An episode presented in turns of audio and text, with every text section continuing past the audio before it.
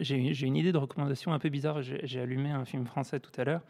Euh, tu vas défendre et, un film français Je vais défendre un autre, un autre film français qui, euh, qui à mon sens, euh, euh, récemment s'est approprié euh, une partie des codes du, du, du cinéma de super-héros, euh, mais pour raconter une, une histoire qui, a priori, n'a rien à voir. Et en fait, j'invite à, à découvrir le film euh, en pensant à ce filtre-là et à essayer de le voir comme un, comme un film de super-héros. C'est « Bande de filles » de Céline Sciamma. Euh, Alors là, je ne voyais pas du tout. Que, je ne pensais vraiment, pas du tout qu'on et, allait arriver là. Pour cette émission, je sors du plateau. Et je, je, je, je vous invite vraiment... Tu, tu es un garçon plein de surprises. Notamment dans la, dans la manière son, dont sont construits euh, les personnages. Il y a énormément de tropes euh, du, du cinéma de super-héros. La manière dont, dont aussi certains, euh, certains plans iconiques sont réutilisés. Et, euh, et c'est un...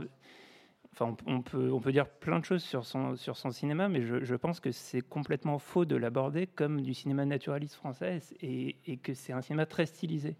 Et, euh, et, donc, et donc voilà, je vous invite à regarder Bande de filles de Céline Sciamma en pensant que ça pourrait être un film de super-héros.